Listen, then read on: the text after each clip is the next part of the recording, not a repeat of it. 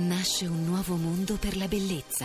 È Cosmoprof. Vieni a scoprirlo dal 20 al 23 marzo presso il quartiere fieristico di Bologna. Tariffe speciali per chi acquista il biglietto online su www.cosmoprof.it. Media partner Rai Radio 2. Droga, pop music e pacifismo. Siamo in piena contestazione giovanile tra hippies che vogliono sbattere in faccia ai benpensanti la loro diversità ben pensanti ubriaconi che non vedono l'ora di trasgredire e ben pensanti tout court che sparano su tutto quello che di diverso gli capita a tiro. È Easy Rider, anno 1969. Si va, si va a cavallo di una moto verso est, verso il carnevale di New Orleans. Per procurarsi i soldi del viaggio, i due amiconi, Wyatt, detto Capitan America, Peter Fonda, e Billy, Dennis Hopper, vendono una bella partita di cocaina e con il malloppo partono a bordo di quelle due stravaganti motociclette che all'epoca si chiamavano chopper. Dormono all'aperto, fumano marijuana, sentono le canzoni di Jimi Hendrix, di Bob Dylan, dei Birds.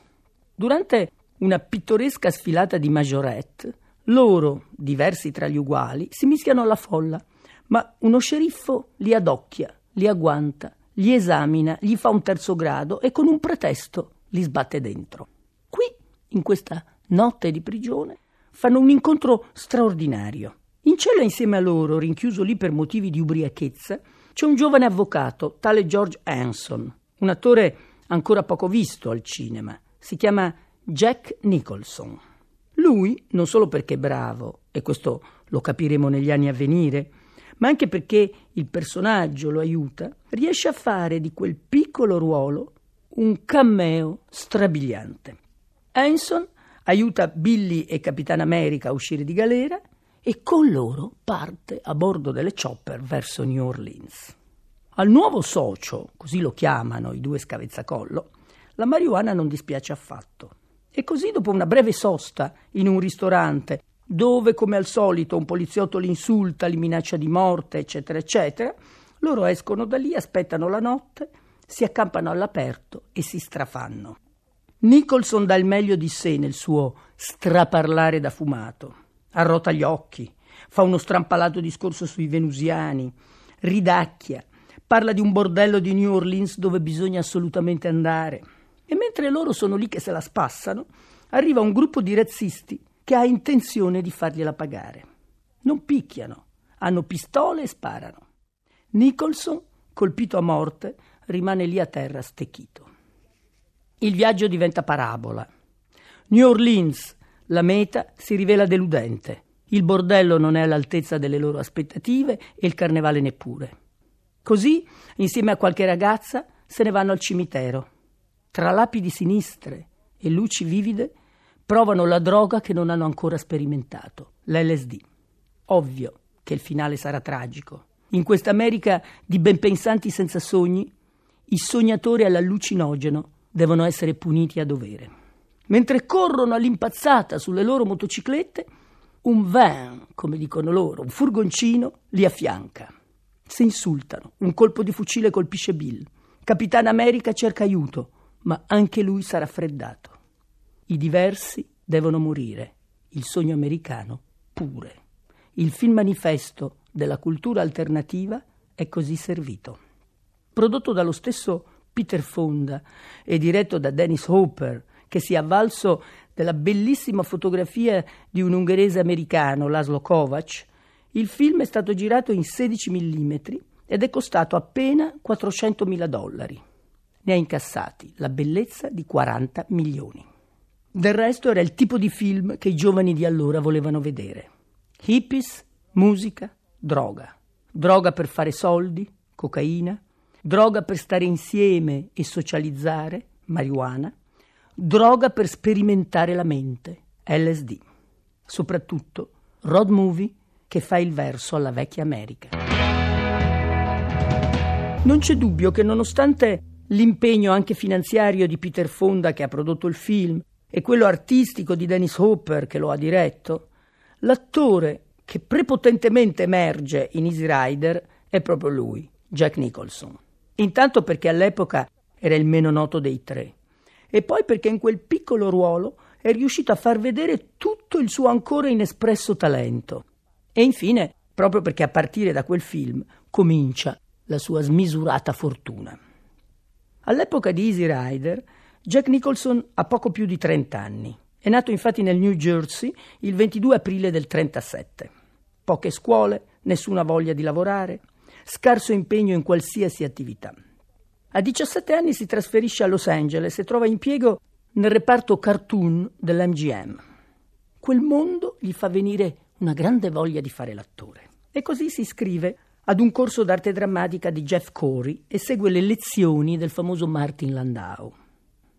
A scuola conosce e fa amicizia con Roger Corman, Monty Hellman e Dennis Hopper tutti e tre giovani registi indipendenti che non hanno nessuna intenzione di scendere a compromessi con le majors hollywoodiane.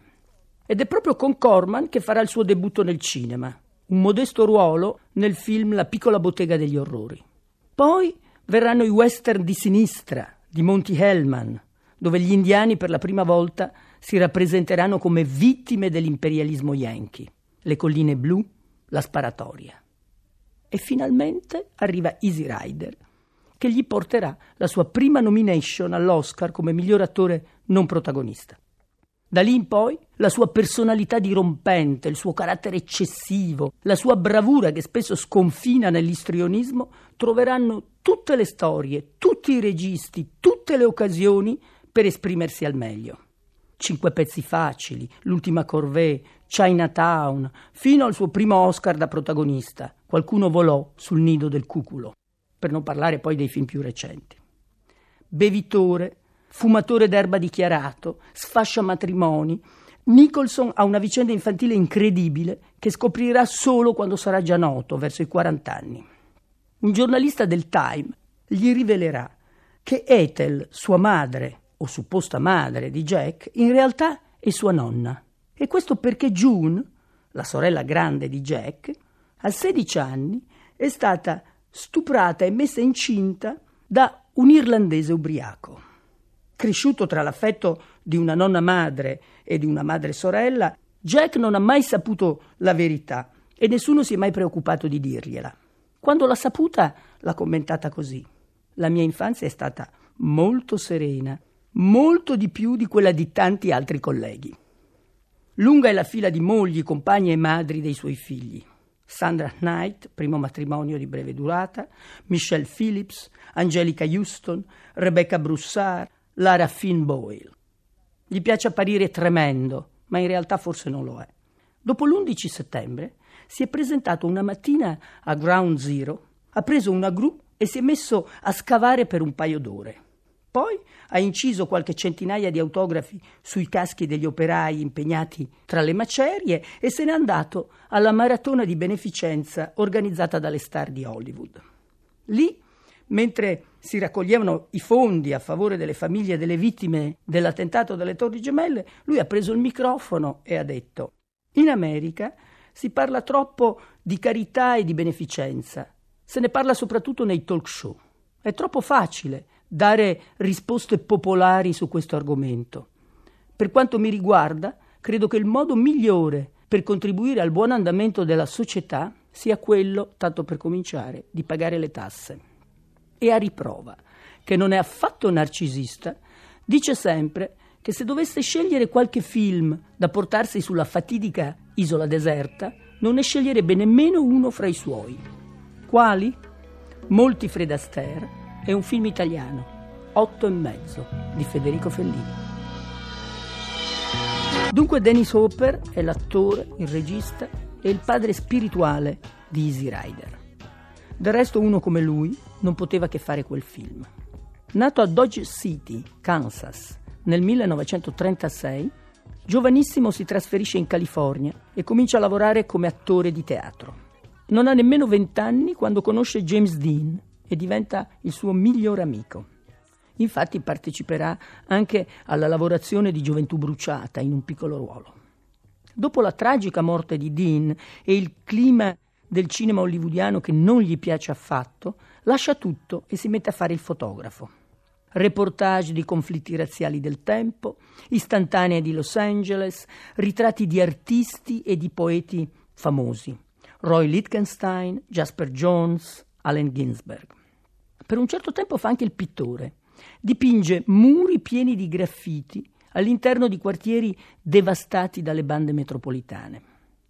È già un giovane profeta della controcultura americana quando arriva il successo mondiale di Easy Rider. A questo punto la Universal gli dà carta bianca per fare tutto quello che vuole. E, come sempre, regolare, dopo il grande successo arriva il grande flop. The Last Movie, in italiano si chiamava Fuga da Hollywood, 1971. Il film è ambientato in un piccolo villaggio peruviano dove uno stuntman, Hopper medesimo, partecipa alle riprese di un western diretto da Samuel Fuller. È Fuller in persona ad interpretare se stesso. Il protagonista muore, le riprese si interrompono, ma lo stuntman, Dennis Hopper, decide di non rientrare con la troupe e di rimanere in quel villaggio, in quella specie di Eden incontaminato per scorazzare a cavallo. Invece, gli indios, stregati dalla magia del cinema e incapaci di distinguere tra realtà e finzione, cominciano a riprodurre nella vita quotidiana quello che hanno visto fare sul set.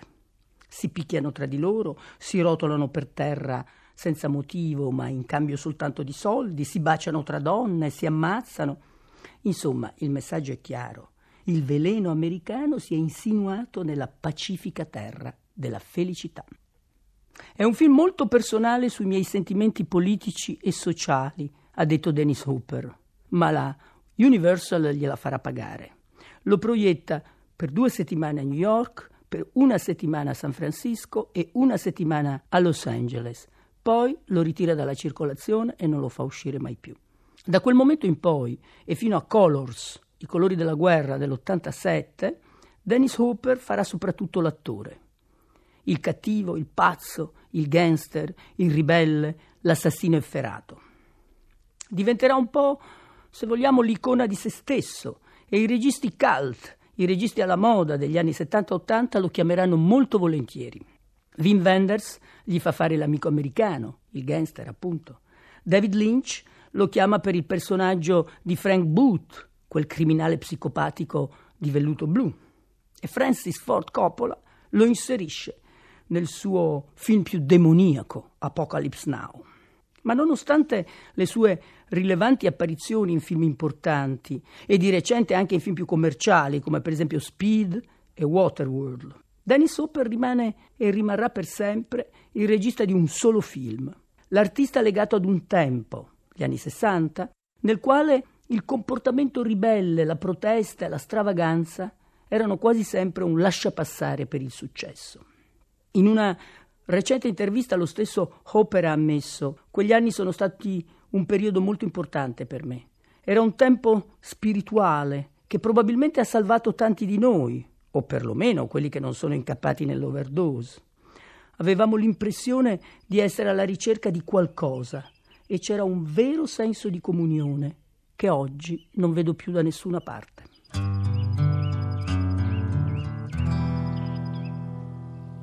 Se Easy Rider è stato un film che ha contato più del suo valore reale, come ha scritto di recente un critico americano, soltanto perché ha saputo sapientemente interpretare e mitizzare le aspirazioni di un'intera generazione, è anche vero però che Easy Rider ha saputo magistralmente utilizzare tutti gli stereotipi del cinema americano. Il road movie, il viaggio quindi in senso iniziatico e rituale, ma soprattutto quello che era il cavallo d'acciaio dei tempi di John Ford, vale a dire la motocicletta. Emblema di giovinezza e di libertà, la famosa chopper degli anni 60 rappresenta un po' l'evoluzione in chiave hippie delle grandi moto cavalcate dagli Hells Angels degli anni 50. Manubrio a dir poco fantasioso, impugnatura larga che costringe il guidatore ad una posizione veramente assurda. Grandi ruote, acciai luccicanti, bandiere americane dipinte nei posti più improbabili. Le chopper, peraltro, venivano anche su richiesta personalizzate, vale a dire colorate o dipinte a seconda della sensibilità e della richiesta del proprietario. Come dire, chi la cavalca è un essere unico, irripetibile, irriproducibile. Diversissime dalla vecchia moto di Marlon Brando del selvaggio, assolutamente opposte alle potenti e macissime Harley Davidson degli Hells Angels che le usavano per sfidarsi tra maschi lungo le freeway o per andare in gruppo a punire e a seviziare le ragazze, per creare quel prebranco che verrà poi prepotentemente in avanti negli anni Ottanta. La Chopper, insomma, ha l'ambizione di essere l'emblema, la bandiera in movimento della fantasia on the road, la macchina da guerra del pacifismo universale dei figli dei fiori. Insomma, come dire, easy rider, easy going, take it easy. Tutto è facile, tutto sarà facile, per chi come noi si appresta a cambiare il mondo con le armi dei capelli lunghi, dei vestiti, della marijuana e naturalmente della moto. Insomma, noi siamo dei veri cowboy in motocicletta, ma più indiani che pistoleros. E tutti corrono al cinema per applaudire e per identificarsi negli eroi che vanno veloci nel vento di California.